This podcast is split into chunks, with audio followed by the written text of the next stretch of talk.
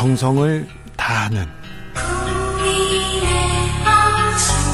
국민의 방송. KBS 주진우 라이브. 그냥 그렇다고요.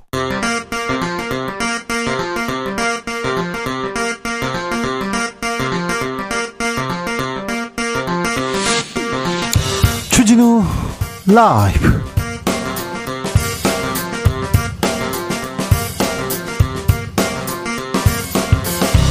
2023년 3월 29일 수요일입니다. 안녕하십니까. 주진우입니다. TV조선 고위 감점 의혹을 받고 있는 한상혁 방송통신위원장. 오늘 구속영장 실질심사를 받았습니다. 방통위의 운명은 어떻게 될까요? 한국 언론에는 어떤 영향을 미칠까요? 김현 방송통신위원회 상임위원에게 들어보겠습니다. 김재원 국민의힘 최고위원 정광훈 목사 칭송하는 발언으로 또 구설에 올랐는데 사과는 했습니다.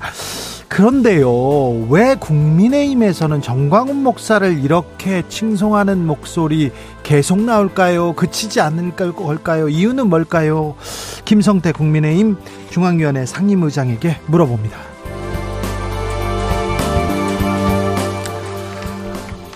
모든 정책을 MG 관점으로 대통령의 주문에 MG 민심 잡기 아, 바빠집니다. 국민의힘 계속 열심히 공을 들이고 있는데요. 청년의 눈높이 제대로 맞추고 얘기하는 걸까요?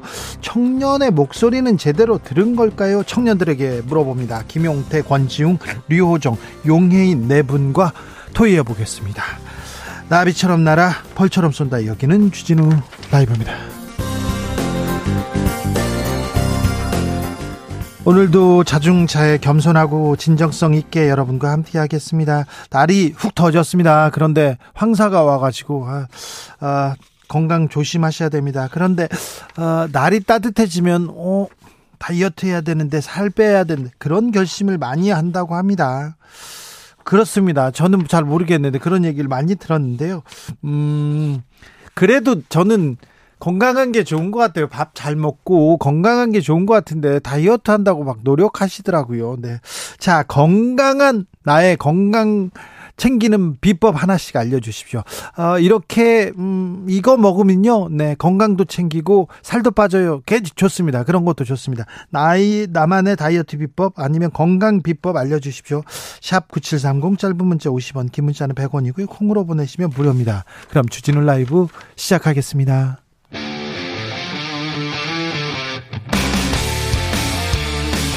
탐사보도 외길 인생 20년. 주 기자가 제일 싫어하는 것은?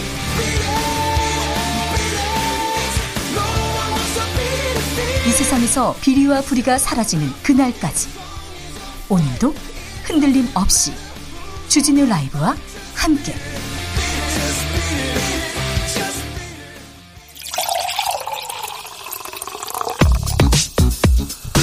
진짜 중요한 뉴스만 쭉 뽑아냈습니다. 주스. 정상근 기자 어서 오세요. 안녕하십니까. 속보로 시작하겠습니다. 김성환 대통령실 국가안보실장 사의를 표명했습니다. 국정 운영에 부담되지 않겠다 얘기했는데 국정 운영에 부담을 줬다는 말인가요? 어, 사퇴설이 나오긴 했었어요. 네, 앞서 여러 언론에서 사퇴설이 흘러나왔는데요. 네. 어, 대통령실에서 이제 미국 측에서 어, 레이디 가가와 블랙핑크의 협연을 요청했는데 네. 어, 안보실에서 전달되지 않았다라고 네. 어, 그런 보도가 나오기도 했습니다. 네, 아무튼 블랙핑크 공연 때문에 국가안보실 잘 못하고 있다 이게 좀 드러났었는데요. 국정 운영에 부담 주지 않겠다 하면서 김성환 아, 네. 사의를 표명했다고 합니다. 정부가 내수 진작 대책을 냈습니다. 네, 추경호 경제부총리는 오늘 윤석열 대통령 주재로 열린 비상경제 민생회의에서 내수 활성화 대책을 발표했습니다. 네. 어, 100만 명의 1인당 숙박비 3만 원씩을 지원한다라고 밝혔고요. 100만 명한테요? 네, 19만 명에게는 휴가비 10만 원씩 지원한다라고 밝혔습니다. 근데 100만 명은 누구고 10만 명은 누굽니까? 그 구체적인 대상은 아직 밝혀지지 않았습니다. 아, 네. 아, 네. 여기까지만 나왔어요. 네, 소요되는 예산은 600억 원 정도로 알려져 있고요. 음. 어, 그리고 50여 개에 달하는 대규모 할인 행사를 진행한다라고 밝혔고 130개 이상의 전국 지역 축제를 확대하고 소비 쿠폰도 지급하겠다라고 밝혔습니다. 외국인 관광객 유치에서 유치도 나선다고요? 네, 정부는 올해 방한 관광객을 천만 명 이상 유치하기 위해 그 일본, 대만 등 입국 거부율이 낮은 22개국을 대상으로 전자여행 허가제를 한시 면제한다라고 밝혔습니다. 또한 중국, 일본, 동남아시아 등 국제 항공편도 적극적으로 증편해 코로나19 이전의 80에서 90% 수준까지 회복시키기로 했습니다. 어, 국민의힘에서 윤석열 대통령에게 양곡관리법 거부권 행사하라 이렇게 주장합니다. 네, 오늘 당정협의회가 있었는데요. 이 자리에서 주호영 원내대표는 법안의 폐단을 막고 국민과 농민을 보호해야 한다라고 말했고요.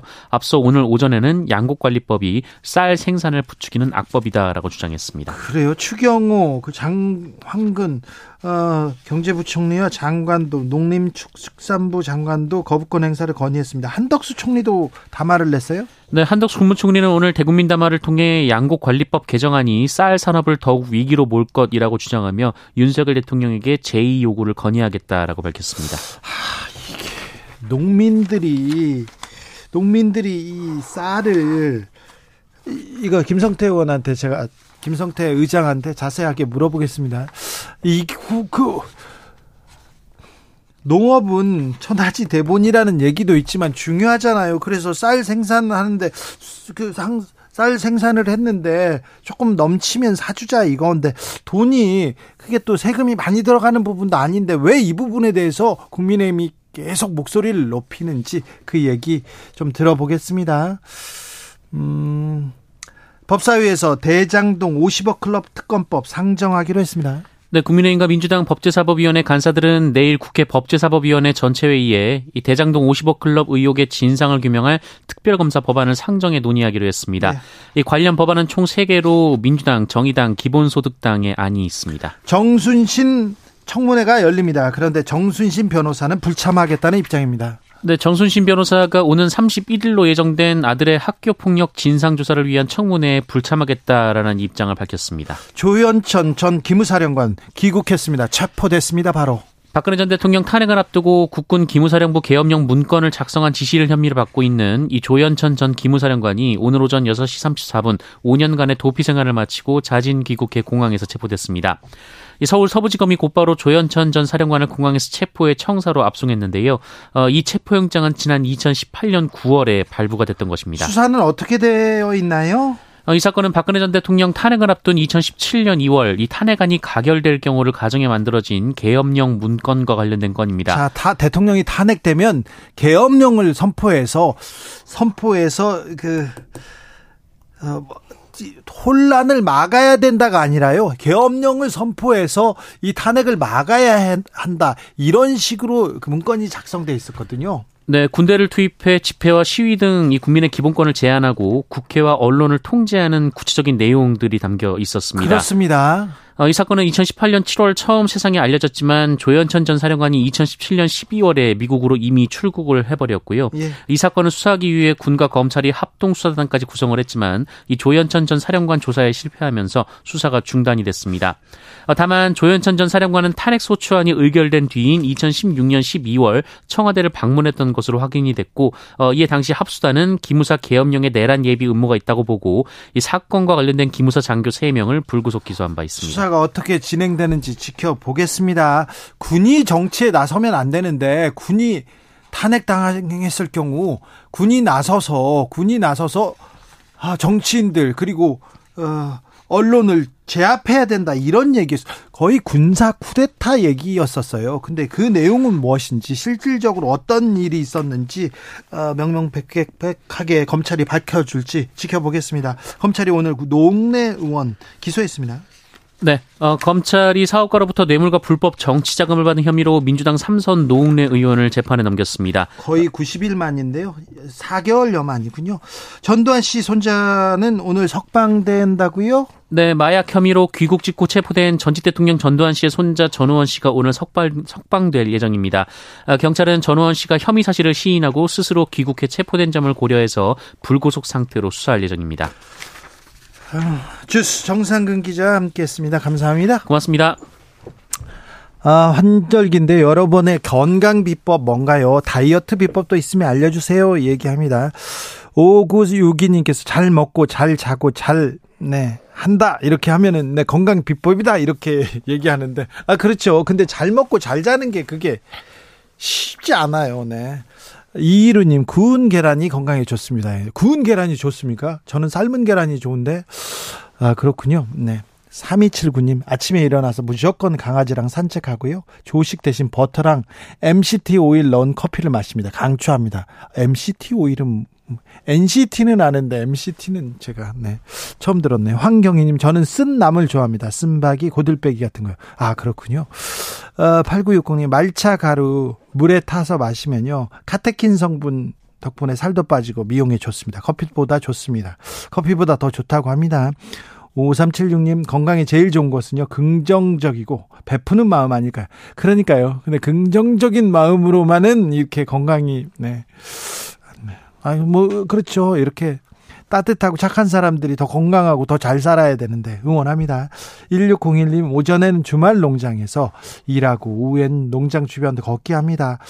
아, 보이는 다이어트보다 마음의 다이어트가 최고입니다. 네, 너무 다이어트 신경 쓰고 너무 안 먹는다 이런 거 안 했, 안 했으면 좋겠어. 건강이 최고예요. 정말요. 아파 보면 아유 건강이 최고입니다. 주진우 라이브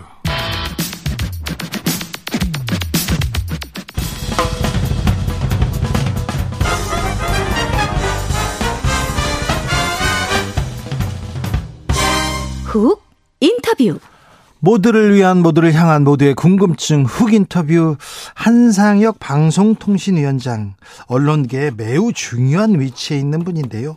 이분이 오늘 구속 갈림길에 섰습니다. 방통위는 어떻게 될까요? 한국 언론은 어떻게 되는 건지 물어보겠습니다. 김현 방송통신위원회 상임위원 안녕하세요. 네, 안녕하세요. 어, 한상혁 방통위원장 어떤 음, 혐의를 받고 있습니까? 어떤 문제로 지금 구속영장이 청구된 거죠? 직권 남용했다는 겁니다. 심사위원 중에 한 명을 어.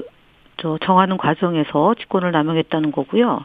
그 다음에 그 점수를 조작했다는 사실을 알고 있음에도 불구하고 위원들에게 알리지 않았다는 거하고요. 그다음에 유효 기간 재승인 기간을 어 단축했다는 주장하고요.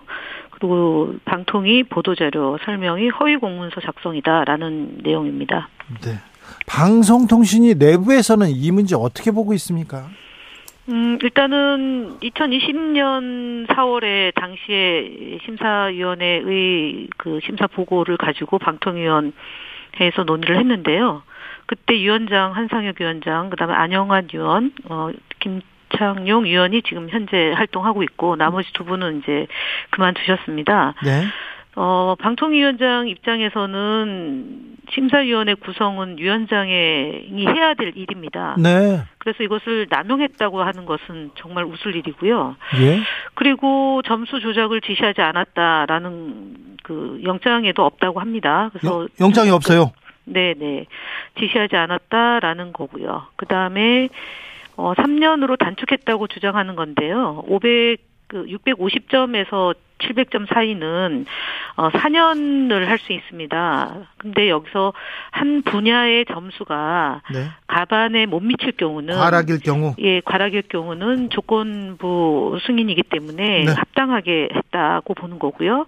그래서 어 조작했다라는 일부 언론에 대해서 네. 그렇지 네. 않다라는 사실관계를 확인시켜 주는 보도 자료를 허위 공문서 작성을 했다라는 주장인데요. 위원님 그런데요. 네. 네. 검찰에서 TV조선 관련해서 점수를 조작했던 조작했다는 지시를 했다. 이걸로 구속영장을 쳤다. 구속영장을 쳤다. 음, 이렇게 나왔는데 아닙니다. 예. 아니 근데 점수 조작 지시가 영장에 빠져 있었으면 그럼 영장 왜 네. 쳤죠? 어, 앞서 얘기했던 심사위원 구성할 때 에 그 저 문제가 있다라는 아니 심사위원 선정은 방통위원장 방통위원회에서 해, 해야 되는 거 아닙니까? 그렇죠. 해야 될 일입니다. 네. 뭘 잘 좀 뭐 이해를 못 하신 것 같습니다. 그래서. 네. 아, 검, 아니 방송통신위원장이 한국의 네. 언론에서 가지고 있는 위치가 엄청나지 않습니까? 그래서 언론단체에서 바로 방송 독립을 위협하고 있다 이렇게 반발했는데 공영방송의 네. 공공성 중립성도 지금 무시하고 있다 이렇게 바로 성명이 나왔는데요. 네네. 그 그래서 방통위는 사실은 독립적으로 운영해야 된다. 이를 보장하는 거고 네. 외부로부터 간섭과 이 저 지시 이런 것을 할 수 없게 돼 있습니다. 독립기관이죠. 신분부장도 네. 본인의 의사에 반하여 면직되지 아니한다고 명시돼 있습니다. 그런데 지금 어, 새로운 정부가 들어서고 나서 위원장에 대해서 끊임없이 사퇴 압박을 했던 거고 국무위원 회의에 참석하지 말라고 한 거고 방통위에 대한 업무 보고도 대면 보고를 받지 않고 서면 보고로 대체하고요. 예? 국정감사에서도 뭐 그만두지 않느냐라는 지적을 여러 차례 받았습니다. 그래서 네. 급기야 아 TV조선 재승인 과정에서 점수를 수정한 것을 가지고 어 조작했다라는 혐의를 어 어, 뭐 적용해서 담당 국장, 과장, 그다음 심사위원장이 구속된 상태고 오늘 실질 심사를 위원장이 받고 있는 상황입니다. 점수를 조작해서 점수를 조작해서 TV조선이 승인을 못 받거나 어, 지금 방송에 차질을 입지는 않았습니까? 네, 아니죠. 그래서 재승인 허가 아, 재승인 기간이 3년에서 4년인데 네. 4년 이냐 3년이냐 이것은 방송통신위원회의 위원들이 논의해서 협의해서 결론 내는 상황이기 때문에 네. 공정하고 객관적이고 투명하게 절차를 밟았고요. 네. 당시 TV조선 대표께서도 네. 공적 책임 영역에서 TV조선이 어, 보다 더 열심히 투명하게 하기 위한 노력을 기울이겠다라고 네. 얘기한 바가 있습니다. 그렇기 아, 때문에 예. 2020년 재승인 과정에서 그 어떤 잡음이 없었고요. 예. 물론 뭐 소수 의견이 있을 수는 있습니다. 그러나 어 3년이 된 것은 아까 말씀드렸던 것처럼 점수가 기준에 미달했기 때문에 예. 조건부 승인을 3년을 했던 겁니다. 그래서 이번에 2023년 4월달 어, 저희가 최근에 어, 네. TV조선의 재승인 절차를 밟았고요. 지난 심사위원회 구성 과정하고 별 차이 없이 어, 진행을 해서 4년 이제 재승인을 받은 거죠 이번에는. 네. 네. 알겠습니다. 아무튼 그때도 뭐 재승인을 못 받았다, TV조선이 송출을 못했다 이런 얘기가 없었는데. 없습니다. 네. 네네. 알겠습니다. 자, 근데 윤석열 정부가 들어서서 대통령도 그렇고요. 그리고 국회 국민의힘 의원들도 그렇고 계속해서 방송통신위원장 나가라 나가라 했지 않습니까? 네. 감사원 감사 시작됐고 검찰 조사 시작됐고 구속영장까지 청구했습니다. 어, 영장이 발부될지는 모르겠으나 영장을 청구한 것만으로도 어, 대통령이나 혹시 정부에서 어떤 조치를 내릴 것이다 이런 전망도 나오고 있습니다. 보수 언론에서는 보도하고 있던데요. 어, 저희가 위원장에 대한 거치 문제는 지난 2월부터 조만간 정리될 듯 하다라는 얘기를 용산발, 국회발, 그 다음에 저희 방송통신위원 안에서도 나왔습니다. 그런데 앞서 말씀드린 것처럼 헌법과 법률이 보장되는 방송통신위원회에 대해서 검찰의 무리한 행위를 하고 있습니다만 사법부의 올바른 판단이 있지 않을까라고 기대합니다. 그리고 통상 방송통신위원회의 업무를 수행하는 과정을 놓고 그것이 권리남용이다 내지는 허위 공문서 작성이다 유기 공무집행 방해다라고 얘기하면 어떤 일을 할 수 있을지에 대해서 묻지 않을 수가 없습니다. 그래서 방송통신위원장과 협의해서 진행된 일을 어, 가지고 국장, 과장 구속시키고 심사위원장을 구속시킨 점은 매우 어, 정말 그 가슴 아픈 일이고요.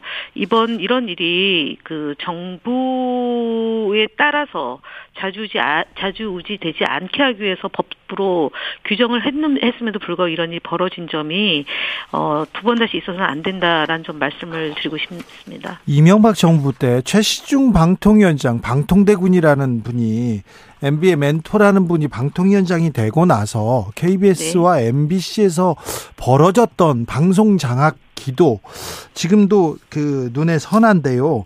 만약에 방송통신위원장이 바뀌었을 경우 바뀌었을 네. 경우 어떤 일이 벌어지는 겁니까? 예상됩니까? 음, 일단은 뭐 시민 언론 단체에서 지적하기로는 공영 방송에 대한 그 장악, 그 다음에 그 방문진에 대한 뭐 일정한 검사를 통한 해체 수순 밟기 아니냐라는 것 하고요. 예. 그다음 YTN에 대한 지금 그 구조 개편에 대한 논의가 있고요.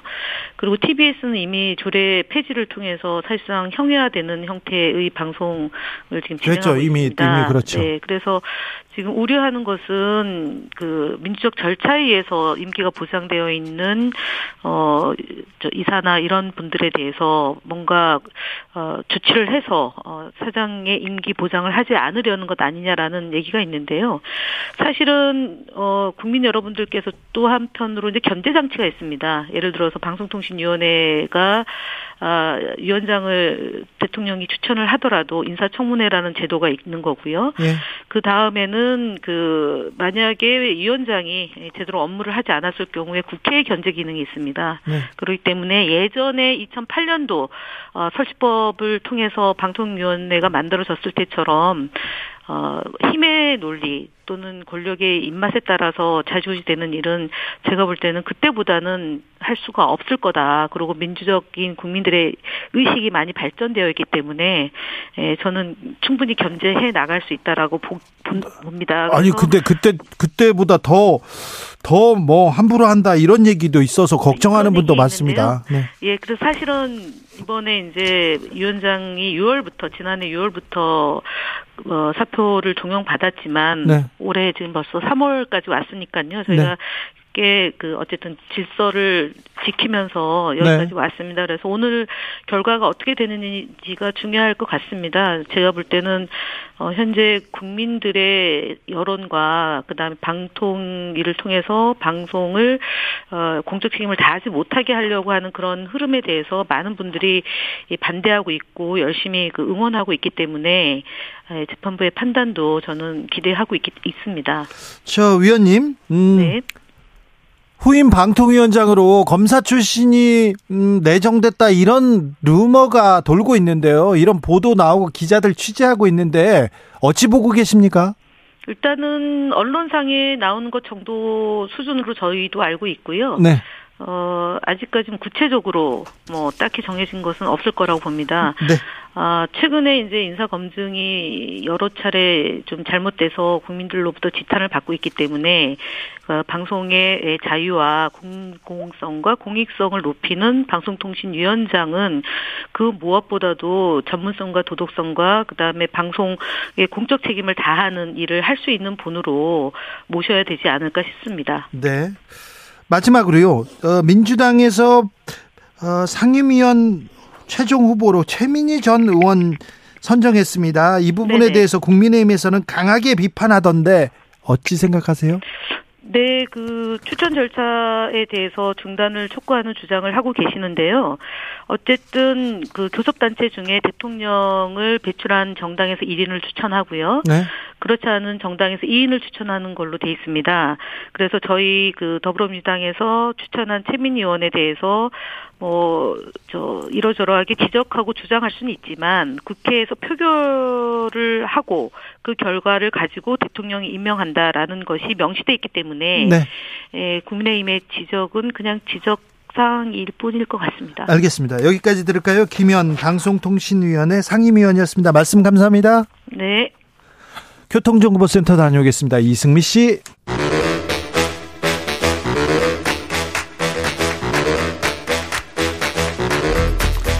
이것이 혁신이다. 여야를 내려놓고 관습을 떼버리고 혁신을 외쳐봅시다. 다시 만난 정치 공동 혁신구역. 수요일 주진우 라이브는 정쟁 비무장지대로 변신합니다. 주진우 라이브가 지정했습니다. 여야 혁신위원장 모셨습니다. 김용태 국민의힘 전 최고위원. 네, 안녕하세요. 김용태입니다. 권지웅 더불어민주당 전 비대위원. 안녕하세요. 권지웅입니다. 류호정 정의당 원내 대변인. 네, 안녕하세요. 류호정입니다. 용해인 기본소득당 대표. 네, 안녕하세요. 용해인입니다. 네, 정치권에서 지금 다 MZ 세대에 공을 들이고 있습니다. 모든 정책 MZ 관점으로 볼 필요가 있다. 모든 정책을 MZ 세대의 관점으로 보고 있습니까? 자, 정의당에서 먼저 가겠습니다. 류호정. 사실 요즘 그야말로 MG 홍수인 것 같아요. 사실 이 방송도 그래서 하고 있는 것 같아서 조금 나쁜 말 하긴 싫지만 약간 호들갑 아닌가? 아니요, 우리 예전부터 했어요. 아, 그런가요? 청년을 위해서. 네, 감사합니다. 청년의 목소리를 듣겠다고. 근데 이게 전에도 말씀드렸지만 MZ 세대가 대학생부터 과장님까지 다 네. 포함하는 세대잖아요. 타당한 일인지 여전히 잘 모르겠고요. 그래도 어, 청년 세대 관점에서 사안 본다는 게 그래도 반갑기도 하고요. 하지만 정말로 듣고 있는지는 때로 의문입니다. 이번에 그 고용노동부 장관님이 MZ 세대는 권리 의식이 뛰어나서 뛰어난 세대라서 69시간제 따위가 시행되더라도 아 사장님 이번에 일 빡세게 열심히 했으니까 한 달 정도 쉬고 오겠습니다. 이게 가능한 세대라고 보신 거 아니에요. 그래서 정말로 좀 청취를 해주셨으면 좋겠다 하는 네. 생각도 듭니다. 아, 강하게 네. 열심히로 좀 순화하겠습니다. 네. 빡그 얘기는요. 자 김용태 최고 저는 대통령께서 그제 그 국무회의에서 하셨던 말씀에 공감하고요. 대체 동의합니다. 그런데 지난 1년간 대통령께서 한번 반추해 보셨으면 좋겠어요. 모든 정책까지 갈 필요 없이 당내 상황을 좀 봐주셨으면 좋겠어요. 당에서 정말 윤석열 정권의 성공을 위해서 옳은 소리를 하던 젊은 정치인들 사실 쫓겨나고 다 나가게 됐거든요. 네. 그러니까 여기에 대해서 조금이라도 좀 옳은 목소리 내고 우리 보수 정당이 내세우는 가치와 철학을 이야기하면 이제 기성 정치인, 기존 선배 정치인들이 저에게 하는 답은 아, 당정일체라든지 아니면 너네가 여당을 해보지 않아서 그래라든지 이런 답으로 돌아왔었거든요. 그래서 대통령께서 이러한 상황을 좀 봐주셨으면 좋겠습니다. 권지웅. 그러니까 원래 그 MGMG 이야기하는 게 네. 그러니까 세력 교체를 하면 좋겠다는 것의 다른 표현이잖아요.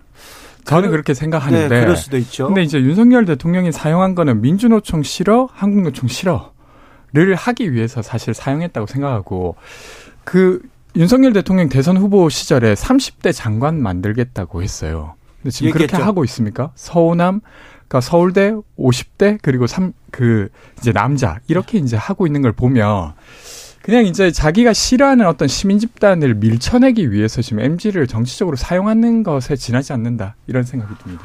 용해인 의원? 네, 일단 어, MZ에게만 좋은 정책이라는 것은 존재하지 않는다라는 점을 좀 말씀드리고 싶고 그리고 어, 그냥 대한민국에 가장 필요한 정책을 하시면 그것이 MZ MZ를 위한 정책이다라는 점이고요. 그리고 이제 청년층을 뭔가 이제 하늘에서 뚝 떨어진 어떤 별도의 존재처럼 바라보는 것 자체가 꼰대 정치 그 자체다라는 네. 점을 좀 지적하고 싶습니다.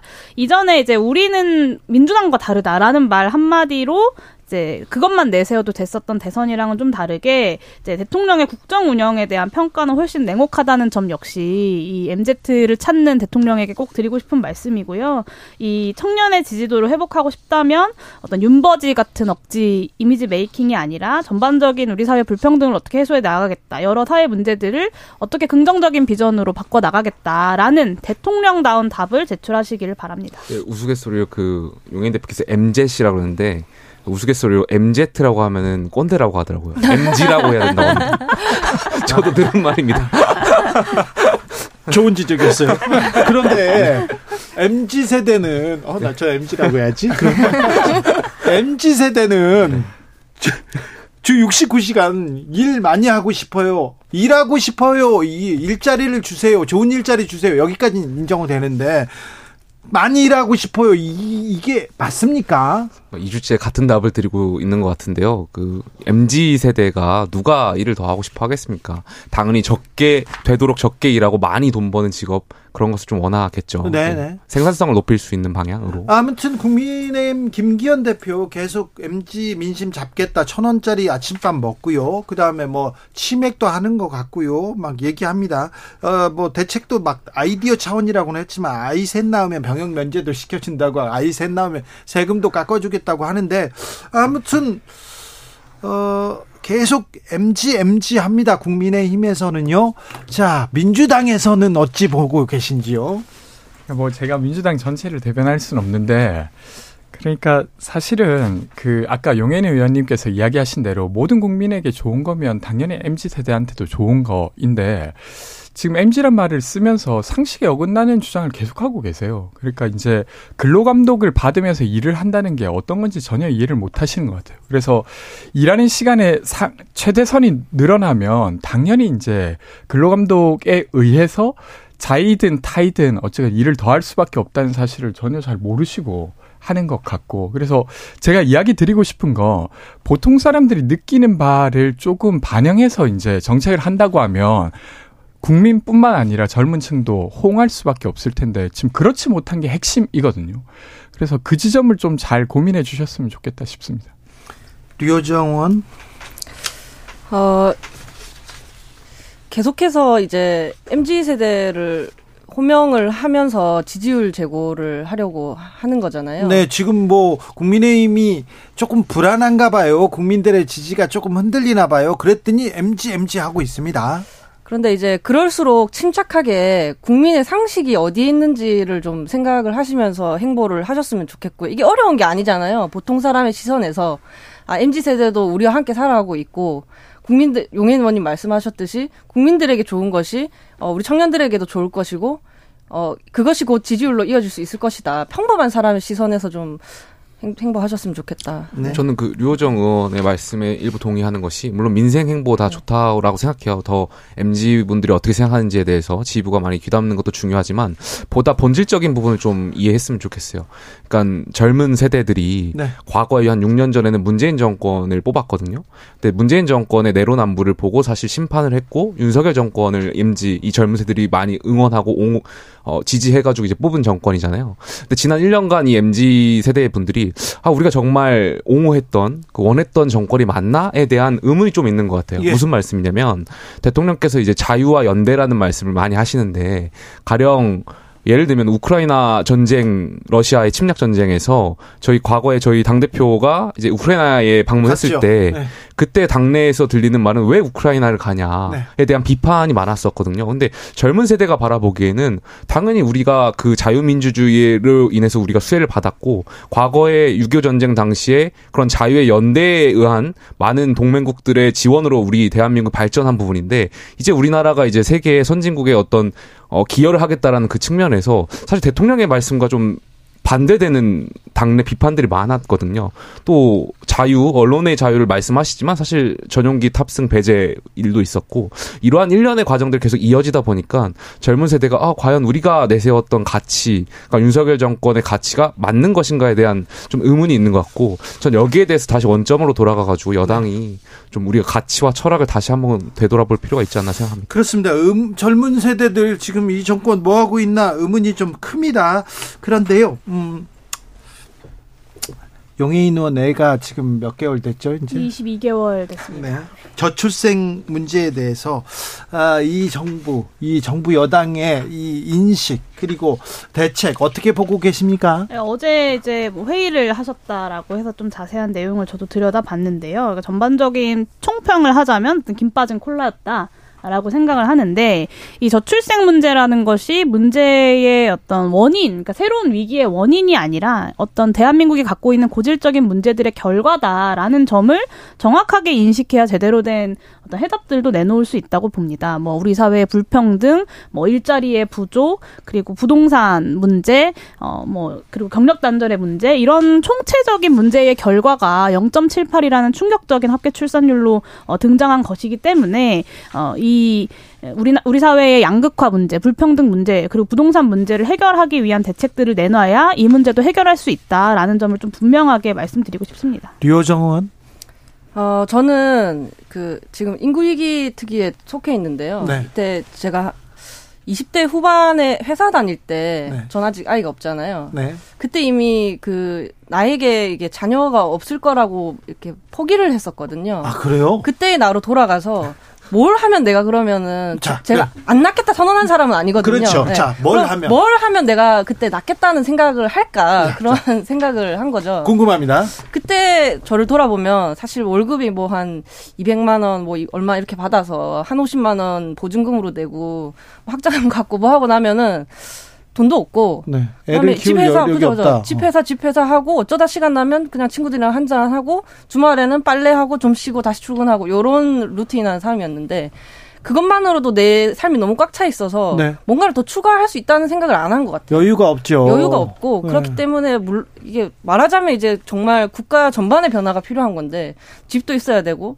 내 직장도 있어야 돼. 말 그대로 이제 생활 안정이 필요한 거죠. 그리고 네. 시간도 있어야 돼요. 아이가 게임 캐릭터처럼 막 돈 넣는다고 자동으로 크고 하는 게 아니잖아요. 네. 시간도 당연히 있어야 하는 거고. 그런데 지금은 사실 69시간제로부터 보면 알 수 있듯이 아, 이 정부는 이 길과는 좀 거꾸로 가고 안, 가는 거 아닌가 하는 생각마저 들죠. 류정은 아, 그러니까 생각이 바뀌지 않았어요?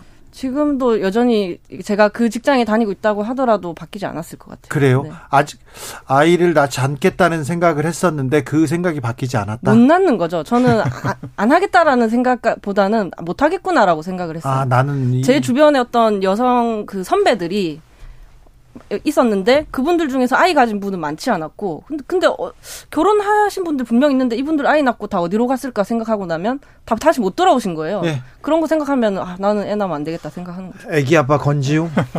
아 저는 이렇게 좀 접근해 보면 어떨까 싶은데 네. 제가 07학번이거든요. 근데 그때 이제 서울로 지금 막 사람들 많이 상경하잖아요. 근데 그 전에도 서울로 상경하다가 한때 서울로 상경하는 게 좀 주춤했을 때가 있었어요. 그런가요? 네, 그때 제가 부산에 있는 친구들의 분위기가 그랬는데 어땠냐면 먼저 서울에 갔던 선배들이 서울 가보니까 별거 없더라. 예. 돈만 비싸고 생각보다 취업도 돼도 돈도 많이 못 벌고 그래서 다시 부산으로 넘어오는 친구들이 좀 있었던 시기가 네. 한 2010년부터 16년 사이에 있었습니다. 근데 그런 것처럼 아이라고 하는 것도 낳아본 친구가 낳아봤더니 그냥 키울만 하더라. 라는 입소문이 퍼져야 사람들이 아, 나 나볼까 뭐 이렇게 되는 거잖아요. 그렇죠. 그러니까 좋아 근데, 너무 좋아 이 어떠세요? 키울 만한가요? 아, 근데 제가 이제 아이가 이제 어린이집 가고 아내가 이제 그 복직을 했어요. 아, 죽겠는 거예요, 지금. 그러니까 다 이렇게 되면 어떻게 되냐면 한 살, 두 살 때 어린이집 보여내기 시작하고 맞벌이를 시작하면 다 조부모를 찾아다녀요. 그렇죠. 맞아요. 근데 그게 아니면 할머니, 할아버지 없으면 큰일 납니다. 그러니까 이게 함부로 누군가에 맡기기도 쉽지가 않아요. 왜냐면 애가 말을 못 하는 상태인데 이 친구의 상태를 부모만큼 세밀하게 알기가 어렵고. 그렇죠. 그러면 못 믿어서가 아니라 그 사람이 알 수가 없어요. 얘를 계속 봤던 사람이야 좀 알죠. 아니면 아주 장기적으로 맡길 수 있거나. 그러니까 제가 이야기 드리고 싶은 건 뭐냐면 지금 아이를 낳아서 키우고 있는 사람이 야 근데 생각보다 키울만 하더라. 이렇게 하기 위해서 무엇을 해야 되는가를 고민하면 저는 거기서부터 답이 다시 나올 것 같거든요. 네. 그래서 좀 그렇게 접근할 필요가 있다. 지금은 저는 showing 하는 것 같아요. 그래요? 아니 지금 제가 애를 못 기르는 게 저희 엄마가 저한테 상속세를 못 그러니까 돈을 못 줘서 제가 아이를 못 키웁니까? 그렇지 않아요. 제가 이제 돈을 받을 만큼이었으면 벌써 뭐 둘셋은 낳았을 것 같은데 그런 상태 아니거든요. 네. 낳고 싶은데 못 낳는 사람들이 있잖아요. 그러니까 뭐 경제적인 조건이나 뭐 여러 가지 조건들로 인해서. 그러니까 그, 아이 얘기 지금 정부에서 들었으면 좋겠는데 그러니까 대통령이 들었으면 좋겠어. 저만 해도 둘째 생 둘째를 낳고 싶은 생각이 있지만 여러 가지 조건 때문에 사실은 꿈도 못 꾸고 있는 상황이거든요. 생, 아, 낳고는 싶은데 꿈도 못 꾼다. 네, 여러 가지 뭐 돌봄의 경제적, 조건상. 경제적 조건이니까. 네. 저 아, 지금만 조건. 해도 사실 친정 엄마가 한 달째 저희 집에 와서 어린이집 적응 기간 같이 음. 보내고 계시거든요. 근데 그런 찬스를 저는 이제 친정 찬스라도 쓸 수 있지만 친정 찬스를 쓸 수 없는 사람들은 이제 음. 꿈도 못 꿔보고 포기를 하는 거죠. 그러니까 이렇게 낳고 싶은데 낳지 못하는 사람들만 잘 이렇게 이렇게 낳아서 기를 수 있도록 해줘도 저는 출생률이 지금만큼 충격적인 수치는 아닐 거라고 생각합니다. 네. 그러니까 지금 한 명만 낳게, 낳는 사람들이 많아졌잖아요. 그건 뭐냐면 낳아 보니까 너무 힘든 거예요. 그런 거 아니겠어요? 왜냐면 아이 보면 되게 예쁘기도 하고 되게 여러 아유, 그 어떤 생명이 주는 힘 같은 게 축복이죠. 있는데 야 이거 둘은 큰일 나겠다 이렇게 되니까 그래요? 안 하는 어쩐지. 권지용 의원이 그 집을 들어가기 싫어하더라고요. 나. 저랑 그렇게 맥주를 먹고 싶어하고 얼굴 헬스케진 것 봐. 약속 잡으면 너무 좋아하고 약속 어. 좀 잡아주세요, 권지용 의원. 아니 근데 권지용 권지용 의원 네. 아까 죽겠다는 표현을 했는데 진짜 힘들구나. 아, 그게 이제 시기마다 이 어떤 과업의 모양이 바뀌고 그걸 적응할 때 좀 힘들더라고요. 아까 지금. 어린이집 적응 기간 얘기했는데 네. 저희 PD님은 어린이날 어린이집 적응하려고 집에서 나와서 어린이집 근처에 호텔에 잡아가지고 거기서 가족들이 살더라고요. 아, 정말. 네.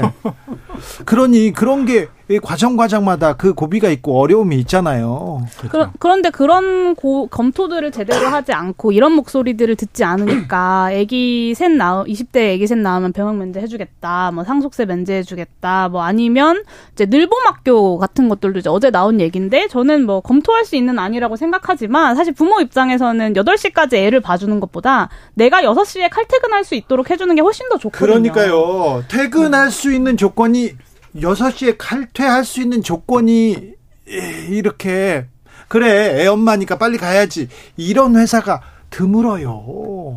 근데 정부도 제가 알기로 많이 들으려고 노력하고 있는 것 같은데 그 여당에서 최근 나왔던 그런 아이디어 차원의 제안들 있잖아요. 그게 뭐 아이디어입니까? 에셋 나면은 네, 그게 아이디어야 솔직히 저는 말해서. 물론 이걸 비판을 하겠지만 그러니까 그 정도로 저출산 문제가 심각하다라는 것을 여당이 인지하고 있고 어떤 아이디어든 저는 일단 던져봐야 된다고 생각해요. 많이 듣고 그러니까 그 정도의 아이디어라도 좀 이야기해가지고 그러니까 여, 여태까지 사실 정치권이 이 인구 위기에 대해서 사실 방치해왔던 것 같아요. 어떻게 보면 280조라는 돈을 써왔지만 사실상 먼 미래라고 생각하고 여기에 대해서 좀 현실적으로나 더 진지하게 접근하지 못했던 것 같은데 좀 굉장히 중요한 문제잖아요. 자 여기서 좀 해결해 봅시다. 류호정 그리고 우리 김용태 최, 최고는 하, 어찌하면 결혼을 하고 출산을 준비할 수 있을까? 그리고 용예인 그리고 권지웅은 둘째 만들기 어찌하면 이게 어 결심하게 될까 그 생각부터 해야 될 텐데 자 이거 하나는 고쳐줬으면 이거는 해결되면 조금 생각해 보겠다 있을 거 아닙니까? 먼저 김용태 최고부터 아무래도 지금 저는 현실적으로 경제적 인 생각을 할 수밖에 없을 것 같아요. 제가 오늘 마침 또 친구랑 이야기하는데 그 친구가 이제 베이비시터를 고용을 했는데 한 달에 270만 원을 낸다고 하더라고요. 베이비시터한테? 예, 예. 그러다 보니까 그러한 문제 또 조금 더 커가는 친구들 얘기 들어보면은 영어 유치원을 이제 보내기 시작하잖아요. 네. 한 달에 영어 유치원이 뭐 200만 원 정도 가까이 간다고 해요. 한 달에요? 근데 뭐 나 다른 옆집 의 아, 아이들이 영어 유치원에 가는데 우리 집만 또 안 보낼 수도 없고 막 그런 여러 가지 문제들이 존재하다 보니까 현실적으로 경제적으로 너무 어렵다 보니까 한 명만 낳고 이제 둘째 낳기는 어렵다라는 얘기를 굉장히 많이 들었거든요. 네. 사실 경제적 조건이 굉장히 좀 큰 차지하지 않나라는 생각이 있거든요. 저는 하나만 지금 꼽으라고 하면 아직 그런 상태는 안 됐는데 아이가 아플 때 어떻게 할지 지금 저희 가족은 대책이 없어요. 근데 제가 작년에 대선 뛰면서 그 육아 관련한 이야기를 들어보니까 아플 때 긴급 보육을 쓸 수 있대요. 근데 긴급 보육을 쓰려고 하면 그게 대기가 엄청 길다는 거예요. 그러니까 아이가 아파가지고 긴급 보육을 딱 쓰려고 하는데 그러려고 하면 한참을 기다려야 되니까 결국 누가 둘 중에 한 명이 연장을 쓸 수 있으면 쓰고 그게 반복되다 보면 그냥 둘 중에 한 명 그냥 그만두자 이렇게 되는 그렇죠. 거죠. 그 여, 영화 유치원이나 유치원에 갔는데 유치원이 끝나잖아요. 끝나고 엄마 아빠 퇴근 시간이 시간이 안 맞아서 학원 보내거나 또 다른 데 보내야 되잖아요. 그렇죠. 그러니까 근데 이게 이제 감기나 전염성이 있는 걸로 아프기 시작하면 어디 보낼 수도 없어요.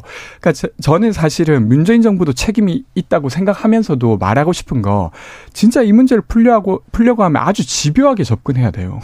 그러니까 지금 정책이 있는 게 작동되는지 안 되는지부터 들여다보고 그게 작동되면 부모들이 이야기할 거예요. 이 정책 너무 좋다. 덕분에 내가 그 직장을 안 그만둘 수 있었다 이렇게 이야기가 될 텐데 네네. 지금 그런 그런 상태가 아니라는 거죠. 자 류정원의 마음을 좀 바꿔야 되겠어요. 어찌하면 될까? 저는 하나 가지고는 안 될 것 같아요. 하나는 안 돼. 자, 자몇 네. 가지 좋아요. 사실 이게 모든 이게 한 방에 해결하려고 하니까 뭐 군면제 이야기 나오고 외국인 가사 도움이 나오고 이, 이런 식인 것 같은데 사실 지금도 뭐 최고위원님 말씀하신 것처럼 그 경제적으로 여유가 있는 사람들은 자녀 계획을 선택을 할 수 있잖아요. 포기라기보다는 네. 선택을 할 수 있는데 그렇지 않은 사람들이 많이 늘고 있는 거거든요. 이거는 사실 되게 불평등 문제와 맞닿아 있는 거고 그렇기 때문에 뭐 하나만 콕 집어 달라고 하긴 어렵고요. 제가 아까 그 경험담을 이야기했잖아요. 그 안에만 해도 벌써 주거 문제, 노동 문제, 뭐 휴가, 여가 문제, 경력 단절 문제 이미 이미 많은 것들이 들어 있었잖아요. 그래서 다 고쳐 주셨으면 좋겠어요. 다 고쳐. 네. 근데 예전에도 그렇게 좋은 정책, 좋은 구조, 이렇게 정부의 전폭적인 지원 그런 거 없이 없이 이렇게 아, 없이 이렇게 출생률 유지하고 그랬는데 지금은 너무 떨어져 있는 상태이기 때문에 특단적인 대책, 정말 전쟁을 치르듯 특단적인 대책을 내야 될 것 같아요, 용혜은 의원. 저는 한 가지만 꼽으라면 부동산 가격 안정화를 꼽겠습니다. 아. 집 문제가 해결이 되면 그것만 해결돼도 사실은 많은 사람들이 좀 안심하고 안정적으로 이제 출산이라는 것을 고민해 볼 수 있을 것 같아요. 근데 네. 지금은 사실 내가 1년 뒤에 어디서 살고 있을지, 3년 뒤에 내가 과연 이 전세금을 가지고 이 전셋집에서 이만한 집에서 살 수 있을지를 장담을 못 하잖아요. 그러다 보니 이제 어떤 이렇게 장기적인 선택이라는 건 하지 못하게 되고 출산이라는 것도 쉽게 포기하는 것 같습니다. 전국에서 가장 이제 출생률 높은 지역이 이제 세종시 공무원들 가장 많은 지역인데 여기가 세종이 최근에 이제 전국에서 가장 합계 출산율이 떨어진 많은 큰 비율로 떨어진 지역이거든요. 근데 그 해가 어, 공무원 특공 이 없어진 해였다고 해요. 아 그렇구나. 그러니까 그만큼 이제 부동산 문제가 이 출산율이랑 직결된다라는 걸 잘 보여주고 있는 거죠. 그렇습니다. 부동산 문제 때문에 20대가 30대가 좀 화났다 이렇게 그리고 어, 문재인 정부한테도 화났다 이렇게 뭐 평가하는 사람도 있습니다. 김지영님께서 돈도 중요하지만 여성에게 커리어가 끝나버리는 게 가장 큰 이유입니다. 애 둘 낳고 키우는 동안 제 후배들은 다들 자리를 잡았는데 저는 일용직 알바 자리밖에 없어요. 그러니까요. 아까 권지웅 형께서 얘기했잖아요. 둘 중에 하나는 포기할 수밖에 없다고. 주로 여성이 포기해야 되는 이런 사회적 구도, 구조. 이거 성차별로 볼 수밖에 없습니다. 네.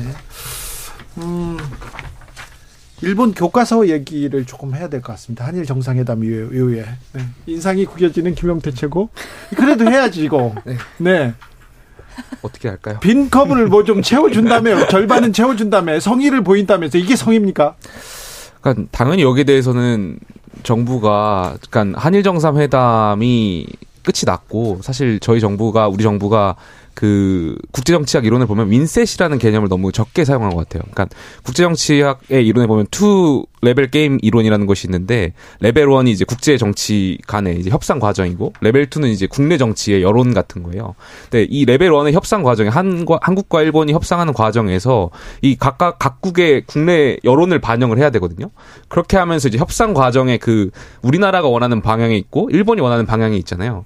그 협상의 tool이 이제 적용이 되는 건데 사실 문재인 정권 때는 이게 너무 작았어요. 최저치였고 윤석열 정권 때는 사실 이게 최대치였던 것 같아요. 그 win-set의 개념이. 그러니까 문재인 정권 때는 너무 극단 단절하겠다라는 거였고 윤석열 정부에서 너무 내주려고 그러니까 미래로 나아가려고 하다 보니까 어떤 국내 여론보다는 앞으로 나아가는 방향에만 신경 쓰다 보니까 이 협상의 여지를 너무 넓게 놓은 것 같고요. 그러니까 국민이 원하는 방향은 그 중간 지점이었을 텐데 여기다 사실 우리의 협상력을 다 일본한테 주고 나서 일본이 지금 뒤통수를 치니 여기에 대해서 굉장히 안타깝고 전 정부가 앞으로 이제 기시다 총리가 이제 한국에 방문할 텐데 여기에 대해서는 강도 높게 굉장히 큰 비판하고 바꿔놓을 수 있도록 노력해야 될 것 같습니다. 권지웅이요? 그러니까 국가 간의 외교에서 외교적 실력이라고 하는 건 뒤통수를 못 치게 하는 능력입니다. 근데 지금 카드를 다 내줬기 때문에 뒤통수를 못 치게 할 방법이 저는 뭐 뾰족 수가 없을 것 같아요. 그 뭐 지금 와서 뭐뭐 뭐 어떻게 하겠습니까? 가서 이미 제3자 변제 우리가 먼저 하겠다고 했고 그 구상권 청구도 안 하겠다고 한 상황이라. 근데 저는 지금 이 일본 교과서 문제가 끝이 아니라 이제 시작이라고 생각되는데요. 네. 일단은 처음에 일 외무상이 강제동원은 없었다라고 했을 때 아무 말도 못 했어요. 그리고 일본 교과서 바뀌었죠. 그리고 좀 있으면 방사능 유출 문제 관련한 게 있는데 지금 언론 일본 언론에서는 이렇게 보도되고 있어요. 방사능 유출 관련해서 뭐 반발 없는 한국. 이게 언론 보도의 제목이에요. 그러니까 이미 일본 의원들은 대통령에게 이미 이것을 우려를 전했고 이거 그래도 유출해도 되겠냐라고 했고 그때 윤석열 대통령 별말 없었던 걸 근거 삼아 이런 보도가 있는 거고 피해자 동의 없는 위안부 합의 어떻게 할 겁니까? 독도 문제 어떻게 할 겁니까? 그러니까 저는 어 한 대통령이 외교를 사유화함으로써 볼 수 있는 것들을 이제 올해 계속 보게 될 것 같아요. 이걸 어떻게 책임질지 저는 여당이 궁금합니다. 어떻게 대응할지. 여정원. 이 이제 윤석열 대통령은 이제 그 일본식 말로 빠꾸 네 죄송합니다. 네. 그게 불가능하잖아요. 일본도 이제 그거를 잘 아는 거고요. 윤 대통령이 모든 걸 원점으로 백으로 하겠습니다. 네, 백을 할 수 없다. 원점으로 돌릴 수 있는 처지가 아니기 때문에 막 나가는 것 같고요. 정부가 이걸 예측하지 못했을 리 없는데 도대체 윤도, 윤 대통령께서 이렇게까지 하는 실리적 이유가 뭘까? 이제 우리는 일본과 대등히 이렇게 교섭할 수 있는 그런 경쟁할 수 있는 그런 나라인데 더 점점 더 엉망으로 갈 것 같아서 좀 답답하고요.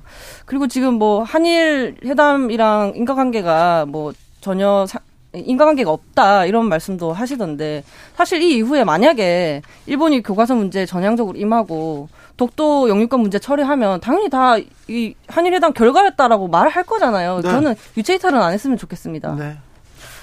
어, 네. 역사 왜곡이 있는데 대승적 결단 얘기할 수는 없죠. 정상회담하고 관계 없다고 얘기하는 것 자체가 어설픈 변명이죠. 네. 네. 또 그러면 네. 민주당은 어떻습니까 요새 요새 편안합니까? 어, 저희 뭐 잘 지내고 있습니다. 그래요? 아니 근데 네. 어, 이른바 개딸이라는 사람들이 권지웅도 공격합니까? 권지웅을 왜요? 그러니까 저 최초로 이제 공격이 좀 커졌을 때는 작년 4월에 검경 수사권 법안 그 통과시키려고 할때 저는 공개적으로 반대를 했었습니다. 아, 예. 그게 이제 통과되게 되면 지선을 치르기가 어렵다. 네. 이렇게 이제 이야기했다가 이제 그때 당시 있었던 일을 말씀을 드렸는데 그게 이제 보도됐던 거고요. 지금도 그렇습니까? 근데 그때 한동안 이제 좀 뜸, 뜸하다가 최근에 저는 그 이제 어 투표 그러니까 검 그 체포 동의안 그 투표가 있었잖아요. 네. 그때 이탈표가 나왔을 때 색출하는 어떤 그, 분위기가 만들어지면 안 된다. 네, 그러면 안 되죠. 아, 그 발언을 했다가 그렇습니까? 그때 이제 저녁에 막 전화도 오시고 해서 가족이랑 있는데 전화를 딱 받으니까 네. 위협감을 확 느끼게 되더라고요. 아, 그랬어요? 시간이 다 됐어요. 아유, 더 들어야 되는데 인사하고 마치겠습니다. 감사합니다.